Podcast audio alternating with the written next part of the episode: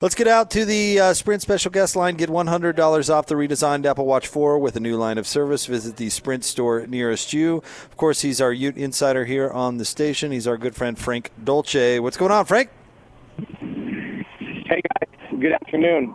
Hey, it's called friends and influence people, and you don't start by insulting something that's near and dear to a person's heart, and also involves somebody's children.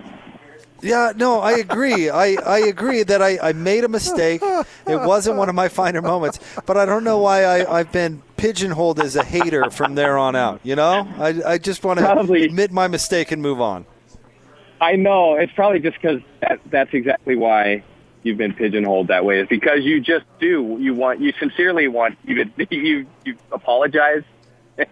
you want to move on, but it's just because of that fact that nobody's going to let you move on from that. I got I got pigeonholed too, like this being super defensive sort of thing with Austin. I know that he's not here today, so so then he he brings that up all the time. He tries tries to put me in a position to be defensive.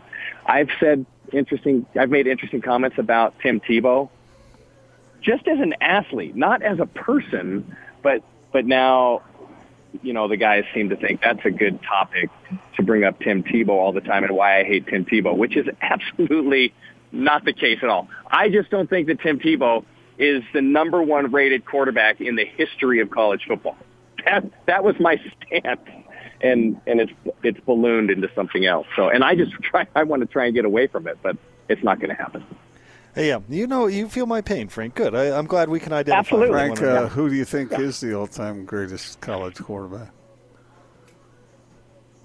it's it's I think it's even a stupid question to be honest, but but I think there are lots of great all-time great college quarterbacks, and um, I would say guys like you know even in my era, like a Troy Aikman was a great college quarterback at at UCLA. John Elway was certainly a great uh, college quarterback, and Jim Plunkett was an amazing college quarterback. And and you know who never gets called a great college quarterback, but all he did was won a lot of games at Oklahoma is Jamelle Holieway. He's not your standard college quarterback, but he certainly played quarterback, and he played it at an unbelievable le- level, running the running the option attack at Oklahoma. So I would consider him a a great college quarterback. Jim McMahon has to be very near the top of the list um, in terms of his greatness in college. So I just think there's lots of different guys, and and and I don't even know that I put Tim Tebow. You know, if I really sat down and put together a list, I don't know if I put him in the top ten. Is he the top ten of great all-time people? Absolutely. I mean, he's he's kind of a. He, I think he does like himself, you know, a little bit of Tim Tebow, but he is you know, I think that he kind of wants to do the right thing and he wants to he wants to encourage and help people generally in his life. I mean, I think that's that's his foundation. But I still don't think he's the greatest college quarterback of all time. Should I be insulted by the fact that uh, Frank just said it's a stupid question that I just asked? So now you're going to play this game where you're insulted, and, and we're just going to all have hurt feelings. We Is all that- we is all that take what's happening? offense at every turn. That's what it sounds like. I'm like. you're doing. hopeful that one day I come on the show and Jake doesn't insult me and Gordon, you don't ask me a stupid question. He's the top three person on this show right now. He is Frank Dolce on 97.5 and 1280 The Zone. Uh, hey, Frank, I, I've been kind of touting this opinion, and I'm curious if you agree. UCLA is kind of uh, by far the most dangerous team left on Utah's regular season schedule. What do you think? Yeah, absolutely. Uh, I think they're defensively that they they're it, you know they're not great. I think Utah should be able to control um, the, the things like time of possession, line of scrimmage, uh, run game, possession of the football, keep UCLA's offense off the field, and I think that's probably the best strategy available because UCLA is on a little bit of a you know a, a little bit of a win streak here, three game win streak here, they seem like they've kind of figured thing, things out. And Dorian Thompson Robinson looks like he's playing better. And you know what's really dangerous about UCLA on the offensive side is that they're explosive in in a couple areas. They're explosive in the they can be explosive in the run game. I think we've seen that for uh, uh, you know several games this this year. Uh, I really like the run game. And then Thompson Robinson is explosive, um, throwing the football. He's been very accurate at times throwing the football, and certainly with his legs. I would say that Dorian Thompson Robinson is probably, you know, uh, uh, a freshman, sophomore, junior Tyler Huntley in the you know his ability to to make plays and be an athlete and still maybe rely on his athleticism just because he hasn't been able to build up the trust in the other parts of his offense yet and so he feels like he has to go make a play at times but if he progresses um, and, and he takes that next step into becoming more of a you know threat in the pocket and not necessarily running around making a play with his legs all the time then and he can be really, really dangerous. Frank, are, are what we see are seeing with that Utah defense this year is this historic? Is it what? I'm sorry. Is it historic? Is this the best you've seen? Oh yeah, yeah, yeah. I I've seen we've seen lots of great Utah defenses, and uh, and and we've seen lots of really good defensive players at the University of Utah, and um, for some reason, this combination, I don't know if, if it's the this combination of players uh, uh, paired with the competition that they're playing. I don't know what, what the exact formula is, but whatever it is, it's working out in favor of the Utes. The, the great depth at, uh, at the defensive line, I still have, you know, I I still have concerns about the depth at the linebacker position, but as long as those guys are playing the way that they're playing at such a high level, and that was the big question mark to me coming into the season was the linebacker group, especially after losing, you know, a projected starter at linebacker. Those guys have been fantastic, and I always tout Francis Bernard as one of my favorite players and a key on the defensive side. But Devin Lloyd is the one who keeps, you know, getting all the tackles. So those guys have played at an extremely high level.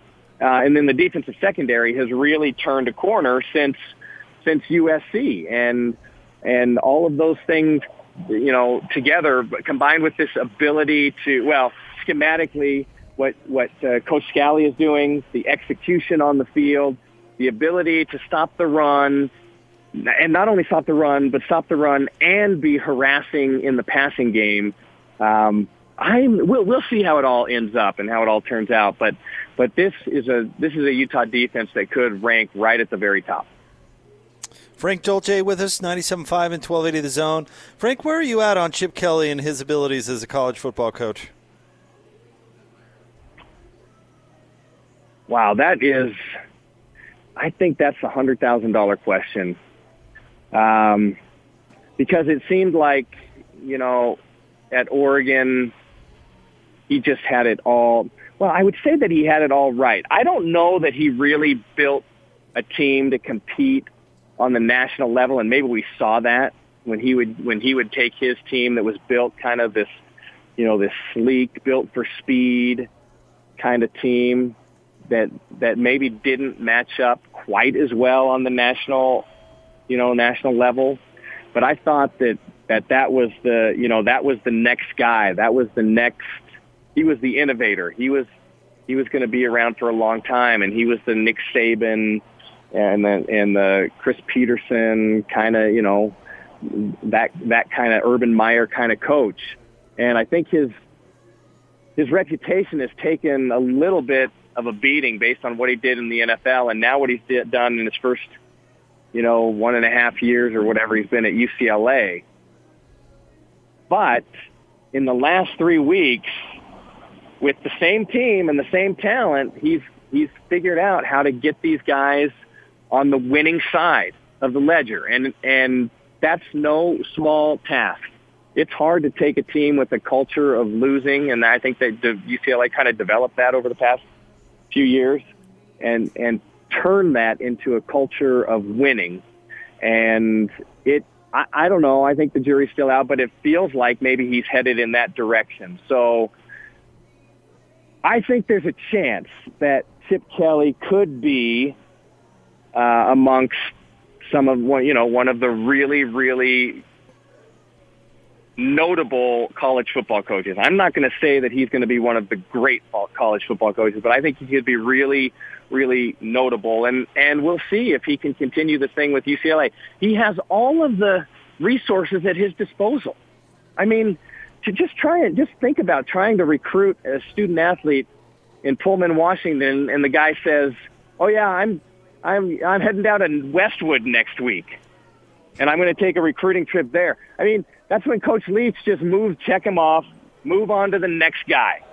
It's just it's like an unfair advantage to to be able to recruit down there with with you know just the the resources available, the location, the sunny and 72 every day, and and I just I, I think that um, he has a real opportunity to to build a legacy in in the college coaching ranks. So, Frank, what do you make of uh, what do you anticipate Saturday evening? How do you think this game will unfold? What kind of scoring are you looking at? What will it be? Defensive, offensive, a little bit of both? Uh, will it be dominated by the Utes? Will it be close? You know, I've been I've been cautious about Utah um, up through the game against Washington and I thought that was going to be a really telling game. And then the way Utah took that game over and and and finished off the Huskies, um, uh, maybe I'll be a little more optimistic about Utah. If if I look at over look over the course of the season against what I would consider similar opponents, I know that UCLA brings some some weapons, especially on the offensive side. I I would still look at this game and think that it could be performance where UCLA is frustrated and can't get anything going on the offensive side and is limited to to uh, you know fewer plays than they normally run and don't score nearly as many points as you think they should or they have in the past. And it just becomes a frustrating experience for the Bruins because of what Utah does on the defensive side. And then offensively the way that Andy Ludwig has run the offense and the strategy and the, the, the ability to stick to a game plan and the determination to stick to the game plan and the execution, you know, there, there's, it's, it makes it really difficult on, on defenses. And, you know, and Tyler Huntley now should be very nearly completely healthy. So I would say that this is a game where Utah comes out and could make a real statement and and uh, win a game by. I think the spread is 20 points, and I, I think that's very reasonable for for Utah if they do what they're capable of doing. I really believe that the only way Utah loses in this final stretch is if if it's if Utah beats themselves if if Utah figures out a way to trip themselves up and they become sloppy and turn the ball over and and all of a sudden start missing tags, things they just haven't really done all season long. So I think it could be a dominating effort by Utah on Saturday. Catch Frank on the Ute pregame show this Saturday, starting at 4 o'clock from the tailgate lot. And of course, uh, catch Frank throughout uh, the day across the station all week long, right here on uh, 97.5 and 1280 The Zone. Frank, thank you very much. We appreciate your fine work as usual. Absolutely. It's my pleasure. Thanks for having me on, guys. Thanks, Frank. Frank Dolce, uh, who joins us weekly uh, right here on 97.5 and 1280 The Zone.